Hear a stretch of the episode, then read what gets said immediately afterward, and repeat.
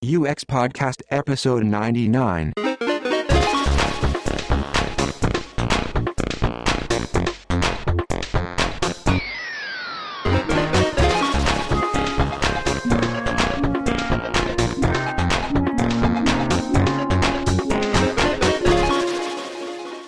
This is UX Podcast. I'm James Roy Lawson. And I'm Per Axbohm.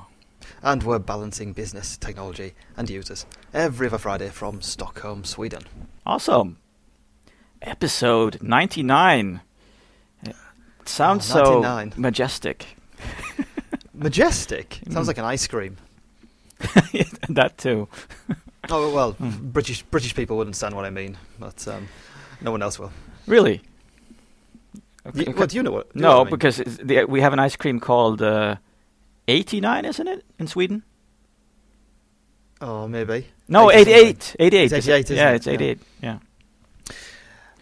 But we are today not talking about ice creams, or lollipops, or gingerbread, or whatever Android thing is. We are having a Link Show. Yes. Where we take three articles we found during our internet travels, and we talk about them for you. And hopefully argue some about them as well. We could well do. Yeah. We'll probably argue about the articles, but maybe not with each other. We'll see.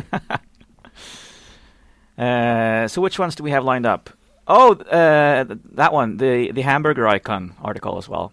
Yeah, we can give the titles of them. Why it is totally okay to use a hamburger icon. Mm-hmm. And then we'll go on with content first design. And we are going to finish off with the fallout from Mobilegeddon. What is the impact on your business? Hoping that a lot of our listeners will be aware of Mobilegeddon. We'll mention what it is, but hopefully if you are responsible for a website of some sort, then you know what Mobilegeddon is. Yes. First up then, why it is totally okay to use a hamburger icon. Right, and we've talked a fair bit about the hamburger icon in previous episodes because we haven't really liked it. This is an article by Stephen Huber, who is shubi01 on Twitter. Oh, you've checked that as well. Nice. It's on. I prepare for these shows. Wow, that's an interesting concept. It's on uxmatters.com, which is a blog you should be following, I hope. And so the hamburger icon is essentially an icon that is a symbol that represents a menu in a mobile phone. And the menu, or the symbol itself, is actually three horizontal lines. And that's why it's come to be known as the hamburger icon. Recently, Luke Krabluski has also been talking about the kebab icon. No, that's when it stands upon its end, isn't it? Yes, you have three full circles, I think, on top of each other. Yeah, it's definitely common inside Android platforms. I think it's maybe I'm not sure if it's on the Facebook app or the Spotify app. I've seen it several times in different apps. And then what's the other one? Isn't there mixed meat as well that Luke talks about? Oh, I missed that. I've only been seeing tweets about this. Yeah, no, that's another one where it's the different sizes, I think, and you can't. Oh, there's variations of these little lines up or down or left and right, which supposedly mean a menu. Mm. And the reason why it's all the rage to talk about the hamburger icon is it seems to generate a lot of clicks. As soon as you mention the hamburger icon, people have a feeling about what it is and how it should be implemented, or how bad it is and why it should not be implemented. Which, of course, is this is a great article name, why it's totally okay to use the hamburger icon. And hence we clicked it and we shared it. But it does have quite a few valid points. And well, first for me, that was... I mean, I don't think it really even... explains why it's totally okay to use a hamburger icon. Of course not. It's clickbait. Oh, God. See, I actually thought I just missed something when I was reading it. I read it again, of course, before the show, and I was thinking, hold on. Aren't I supposed to have at least a kind of answer to this question? To be fair, a more correct title would probably be Why It Might Be Totally Okay to Use a Hamburger Icon. And the first picture is quite fun because it has a picture of a remote control, an old remote control, using the hamburger icon. We've sort of, in the web community, thought that we were the first to discover the hamburger icon and implemented it. But of course, it's one of those icons like the @ sign and others that we've come across along the years. And but on the picture, what has it got above the button? It says menu. Yeah. So it's an icon with a clear text label above. Oh, yeah. I'm not arguing with that. I'm just saying that the symbol itself hasn't originated in the mobile context. It's been around. You're right. I'll give you that one. Yeah. And I'm glad you mentioned that the menu is actually printed alongside the button, because that's what we've been saying in previous episodes. It might be okay to use this symbol as long as it's accompanied by the menu text. On the other hand, what he's arguing in this article, I think, is that you should have research-driven design. So whether you can't really decide up front whether you have that icon or not. You need to do the research. What people tend to do these days is actually, they see a tweet, they see an article, and so they say, we're never going to use a hamburger icon because it's just not going to work, because that's what the research says. But the research has been done on websites and on people who are not your end users. They're on somebody else's end users. If you're working with a more techie crowd as your end users, it might even be okay. That's my theory, that you would want to test. But I think you should test it and not just rely on what people are tweeting or saying online. The article actually it mentions basically some principles regarding navigation or menus. See if I can pick them out. They're not really listed in a conventional way, so I'll do my best. Don't hide the menu. Don't hide the menu was one of the points. Center important information. So apparently we focus very much on the center of mobile phones visually, so center important things on your screen. And emphasize information rather than the navigation. And architect your solutions. So design from the center outward. Yeah, they were the principles. I mean, you have to read the article if you want to know a bit more about the details behind them. I think it's personally, I think he wavers off the track a little bit here and there, and it loses. When given the title, and I complained about at the start that I didn't really have an answer to it. Then in each of these points, there's some good snippets in these points. Yes, but I really struggled to have a kind of moment with the article as a whole. And some bits are actually just wrong. I'm whinging about it. Yes, you are. No, but it's like the bit about use an example of the Google Calendar or Gmail, and then Google Maps and Material Design, and that the floating action button in Material Design is a good example of a secondary. It's a secondary menu item or secondary navigation. Well, it's actually not. I mean, the whole point of that function in Material Design is to lift a highlighted function, a primary action. Yeah. So, like, create email would be kind of a really primary action. And I think that's actually... So it's a good point, and it's an important point, that we should be making sure we surface what users actually want to do. Yes. Rather than hiding it. And the hamburger is a way of hiding it. And sometimes it might be okay to hide it, but not always. Exactly. I totally agree. He's making some valid points, but the examples may be off a bit. And talking about the primary functions and secondary and tertiary functions, I think this relates to what Jerry McGovern usually talks about when he talks about top tasks. Yes. You have to start thinking about if you have primary functions, they shouldn't even be in the menu. They should be in the content and in your face. So my takeaway from this is that he's really saying that so the menu's there, and behind the hamburger icon, you might have tertiary functions, like third place in priority functions, but not the primary ones. So he's essentially saying that. So the hamburger icon is bad from a usability perspective because it hides stuff, but you may want to hide the menu. You may want to hide stuff that people don't want to get to too often anyway. So in that sense, it may be okay to put stuff there, but not the stuff that you want people to actually notice. Yeah, and then one of the examples there is the YouTube app, and like my kids use YouTube app all the time, and they have no problem at all finding a lot of videos they like and playing them and all the rest of it, because the primary functions are really accessible. Yeah. But at the same time, if you look at the YouTube app, especially in the screenshots in the article, it's not only got a hamburger menu, it's also got a kebab menu, and a kebab menu by the side of every single video. And you know, there's a lot of confusing little icons that you can click on here and there. So, maybe not perfect from a menu icon point of view, but yes, you can do what you need to do with the YouTube app really quite straightforwardly. Yeah, because what you want to do is watch a video, and if you want to do something else, you're gonna start searching for how do I do something else, and then you click on whatever's there. And if the only other thing that's there is an icon, you're gonna click that, no matter what the icon looks like. Yeah. Oh, that said, you need to have more conversations with my mother. I know. When I'm doing telephone support for my mum in another country, trying to get her to alter a setting on her telephone, all these icons for menus give me a nightmare, because I kind of, on my phone, I think, well, I'm sure it's a hamburger one. I'll explain it looks like this. Then I find out on her phone, no, it doesn't. It's a kebab, or it's something else, or it's a button rather than a screen icon. And that's another story, I mean, about having actually the same type of icons in different services on different devices, which of course you may want to have if you have this, if you're producing content with all those different devices and producing different interfaces. Think about being I'm at a loss for words here. What do you call it when you're actually? It's not coherent, consistent. Yes, consistent. Yes, that's the word you. I didn't quite get enough scent from you of which way you were going there, but consistency. Yeah. Be consistent. Yes. With your primary actions on your navigation. There we go.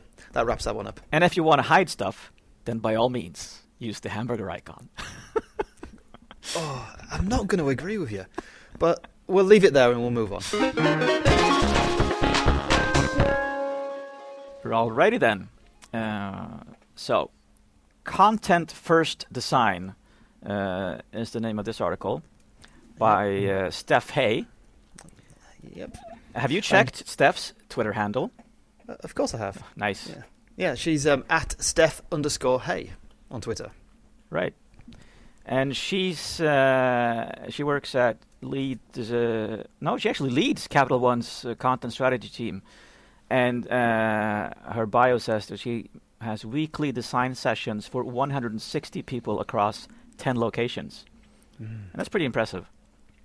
That is actually, because that's a distributed set of stakeholders and content people that need to be marshaled. Yeah. I thought this article was going to be about something else, because we talk a lot about content first and content strategy, and it's important to have the right content and not like lorem ipsum content when you're designing websites, and make sure you know what you're designing for. But this is actually talking about a design technique where you she's taking inspiration from the gaming world, which she's done a fair bit of research into, how games seem to be able to extract data from people by asking them questions in a conversational way. You may have a conversation with an avatar, and basically you're giving away information about movies you like or preferences, which may be used later on to present ads to you. I think the Wii console is one of the best examples of you create an avatar and it starts asking you questions, and you've given away your weight and length and stuff, but it's all fun and games giving away that data. Much better than a web form, of course. But the design technique that she's realized that the games industry uses is that they don't have copywriters, but they have something called narrative writers or game writers or story designers, which essentially, of course, are content strategists. But what they do is, before interaction design happens, before that even happens, they have something called a content workbook. So they start writing the interfaces in text. Some of them... in conversational form, that like what type of question does the user have when they arrive at this page, and how would we answer that? How would we respond to that?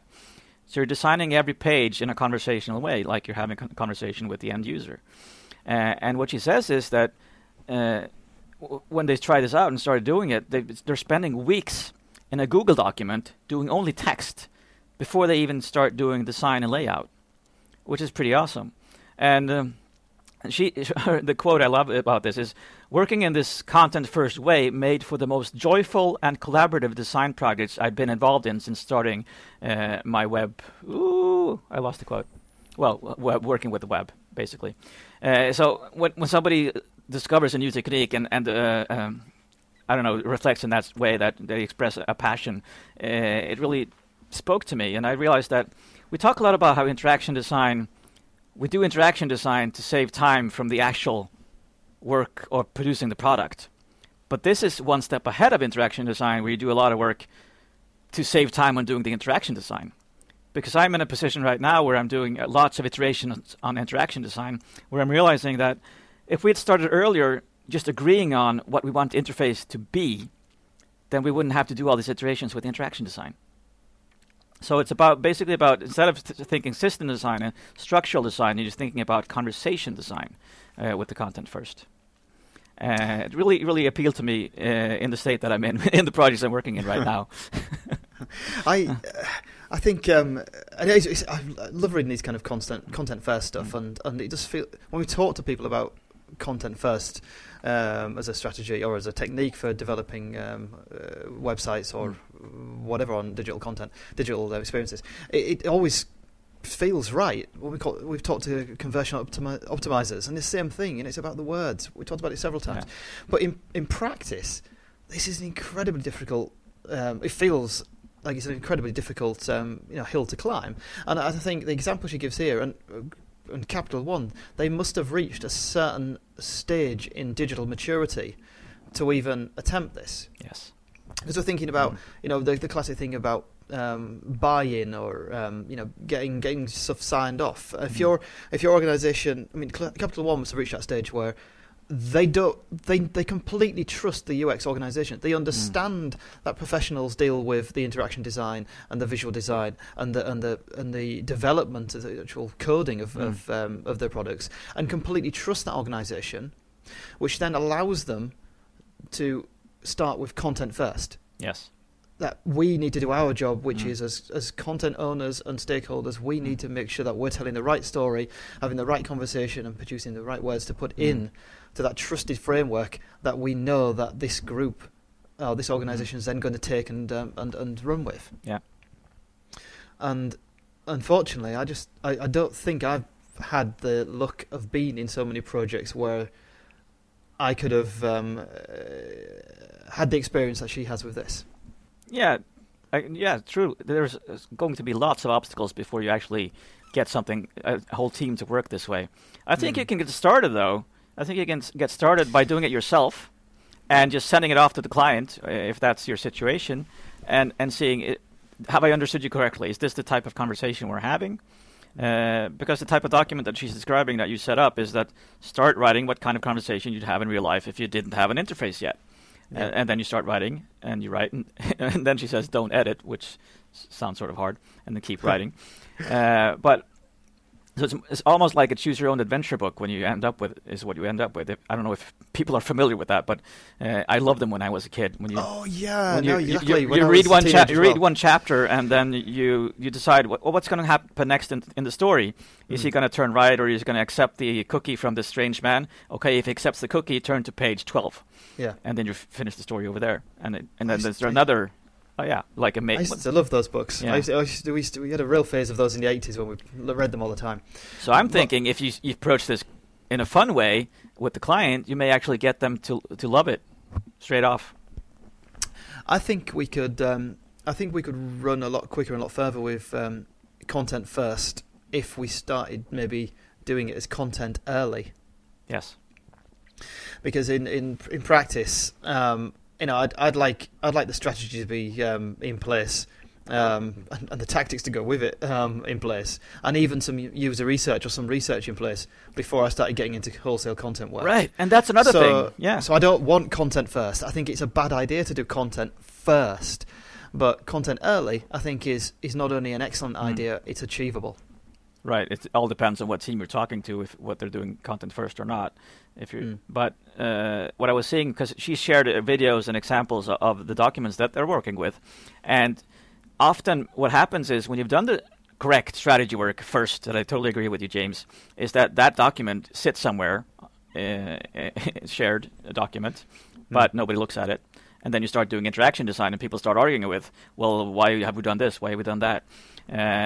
But in this document that they're working on, when they're working with text, at the top of it, they have like short snippets from the strategy.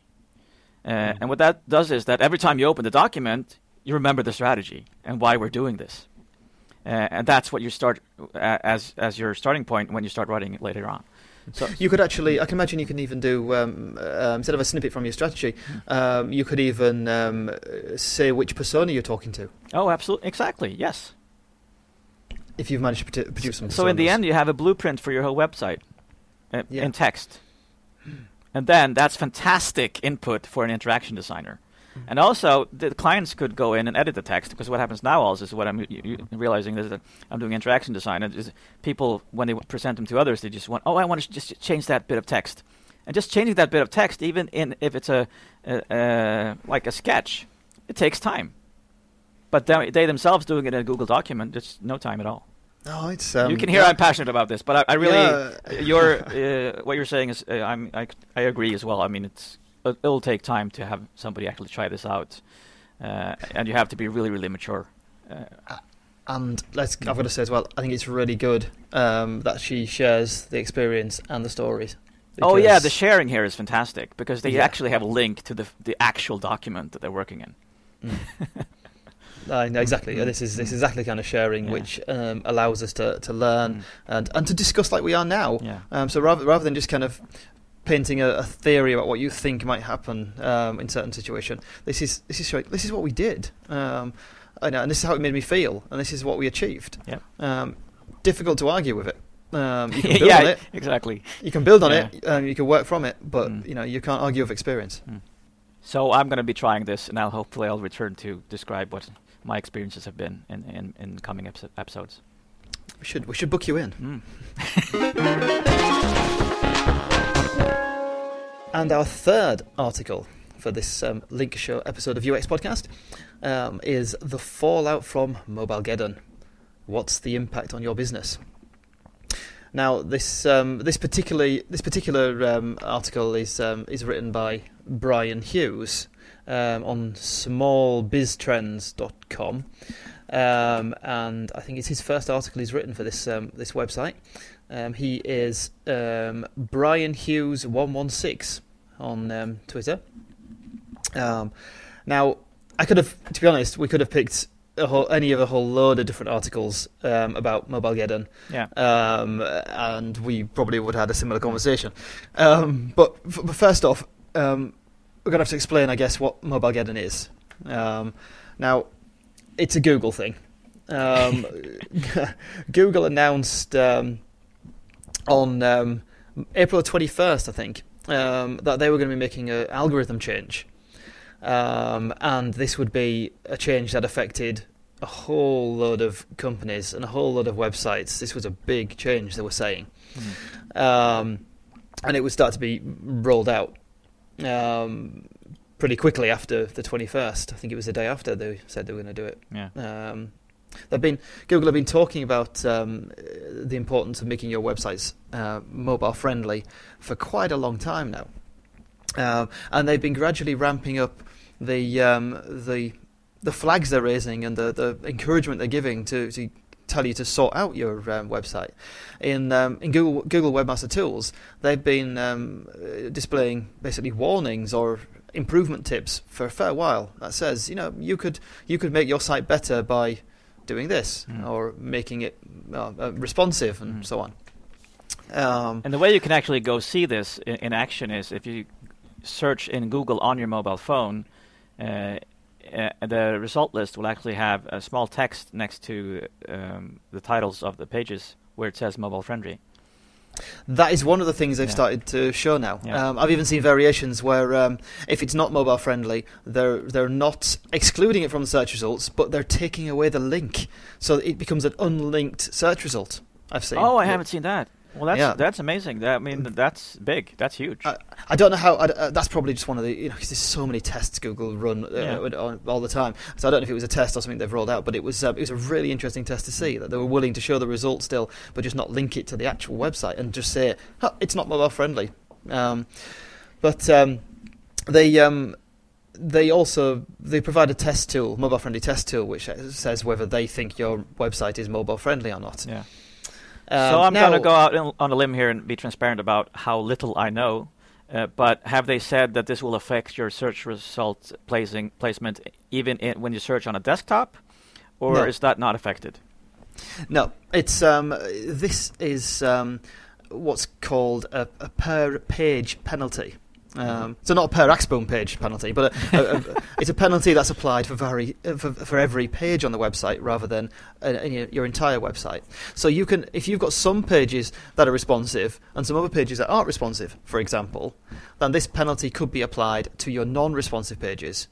Okay. So those pages won't appear as high up in the search results, potentially. But will that apply even to desktop? If I search on the desktop, will those pages be penalized as well? No, that, as far as I understand it, that particular ranking signal does not factor highly in a desktop search, if it factors at all. Right. What the whole thing has been about, because Mobilegeddon was the phrase then that was used within SEO circles to talk about this massive change that's going to happen to the search results from mobile after Google rolled this out. And you know, we've been building up to this. We've had Google pushing responsive mobile. We've had articles telling us that responsive web design is more profitable than not. We've had Google last week even saying that there are now 10 countries in the world where mobile searches have now overtaken desktop searches in number. And one of those countries was actually the USA, which surprised me because I presumed all 10 were going to be in Asia because mobile usage there is way ahead of most of the other countries. So Mobilegeddon was going to come, and it came, and there was live blogging, and people were pushing out articles here and there, saying it hasn't hit yet. Maybe that the index hasn't been updated for us, because Google's just a little bit big, so things don't happen when you press a red button at Google. It takes time to propagate. It can take weeks and days for things to roll out across the entire system, and now a couple of weeks have passed. Because we're into May now, and it's been a few weeks since they started rolling it out, and people are still saying they haven't really noticed a massive difference. Yeah. Now, there's a lot of speculation about why these different, what the different reasons could be for that. People are still saying could be that it's rolling out. People are pointing out that it's a per page thing, so maybe you won't notice it that much because it's a specific page that's been dropped in the search results. Maybe you've got to remember that. It's over 200 ranking factors that Google use to rank your page, and the mobile-friendly one isn't so dominating that it sinks your page in the results.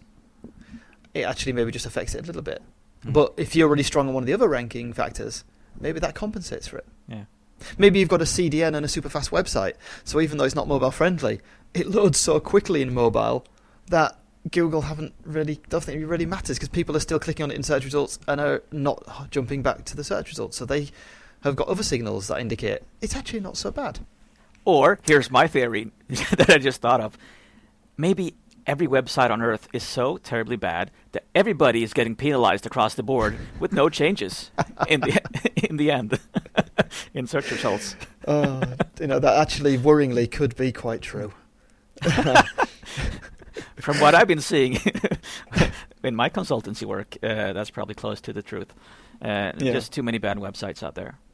But that's actually one of the reasons why I chose just this article to share with the listeners and to talk about. Because not only does it say that, Mobilegeddon hasn't really been as big as it sounded like it would be and gives some bit of insights, it also goes on to say what you should do to help get ready for the future, because even if Mobilegeddon hasn't hit, we know that mobile's not going away, and the importance of making sure your website works very, very well in a device that's not desktop is crucial. And the things that are listed in this Small Business Trends article don't just apply to small businesses; they apply to absolutely every single website that's out there. Yeah, because I think a big point here is that, so not much has happened. That does not mean that you should not care about this. It means that you still have some time to get your act together.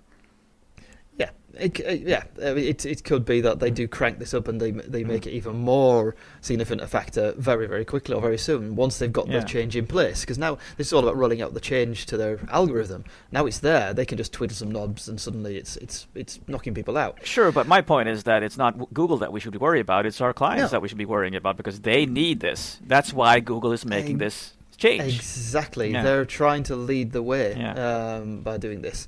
So the article gives some advice like yes, you've got the Google's test, mobile friendly test I mentioned that you can use, and it's a very good test and it gives some very clear if your site passes or your page passes, it goes, awesome, this page is mobile friendly, and a lovely bit of green text. If it doesn't pass, it tells you what you should do. And this article mentions some of the things are to make sure your text isn't too small. Google doesn't want you to be double clicking to zoom and pinch zooming on web pages. It should work. Yeah. And image optimization. We've talked about that before, making sure you're not pushing massive images down, making sure your server's quick, your pages actually get sent across. Think about how you're structuring pages so that it looks like a website appears perhaps quicker than it's actually loaded. Yeah, I was trying to understand that, because what it says in the bullet list here is render blocking JavaScript and CSS above the fold content. And I was struggling to understand, okay, so that's what they mean. Because we actually talked about this. We talk about that it's really important that web pages load fast. Yeah. But sometimes it can feel as it loads fast or feel faster than it actually is, like you're saying, because the top of it has loaded, and that's what you're looking at, but the bottom is still loading, and it may take 2 minutes to load, but you're not down there yet. Exactly. So what that means in more simple terms is you've got to basically trick the user or the visitor into thinking that this is ready to interact with. And that should be your goal, getting stuff out there quick enough so they can get on with the next step. And sometimes that means twiddling around with JavaScript in the way it loads so that it doesn't get in the way. Sometimes it means making sure you're making use of browser caching so that certain resources are already cached and already there. It also means maybe things like minifying or grouping together various scripts and stuff so you're not causing lots of traffic before you can see it. And also think about what appears above the fold. We hear all the time that fold doesn't exist anymore and all these kind of arguments, but there are simple tricks that we can have to make us think that things are a lot faster than they are. We've even talked about the loading icon and how that can be a bad thing because it can give you the impression that things are slower than they actually are. Yeah, exactly. I realized yesterday I actually had a conversation with someone about a responsive site that I'm working on, where we've been looking at it in of course in an iPhone 5 and an iPhone 6, and then somebody comes along with an iPhone 4, and everybody realizes, well, the header is much too large, because if we're talking about above the fold content, the half of the screen is the head, like the heading with the logo and maybe an image or whatever. It isn't in this case, but it could just as well be, or a logout button, and that takes half the screen. And then you have struggled to find, is there something below that? Oh, yeah, there's the content that I really want to reach. But on the larger phones, that wasn't a problem. Yeah. I visited a website on my mobile the other week where, first of all, I was greeted with a country selector. And then before I got even chance to click on the country selector, it appeared first. But before I got a chance to click, a cookie opt-in layer appeared on top of the country selector. Ooh. So I had to click OK on the cookie thing before I could click on the country I needed to go to get to the content that I wanted, and which I thought I'd already reached when I searched for it in Google. And this is something I've gone out before, and I still go on about that. I think it's our job as UXers to understand and consider this aspect of the experience as part of our work. I think it's not solely the responsibility of developers and the IT guys who are coding up solutions to think about page performance and ways in which we're tripping up the user and not being as friendly. And we need to be aware that our responsibility for the experience goes beyond the interaction elements on the page. Yeah, we need to be in meetings. We need to be asking, this is what we want it to look like in mobile.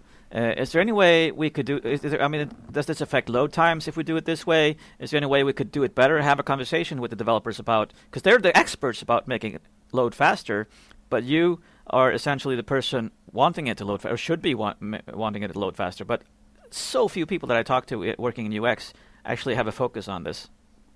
As we talked about, I think it was with Ben in the last episode about performance budget, and you don't need to understand the technical things. I mean, you don't need to understand what render blocking JavaScript and minifying CSS means, but you need to understand that if your web page maybe takes longer than 2 seconds to load, then that could cause UX issues. and, like you said, bring it up in meetings, raise the question, see if you can get an answer, or make them think about it, make them consider things that are happening. And I think we'll go a long way. And ask them to raise the red flag if they see something that actually affects performance as well.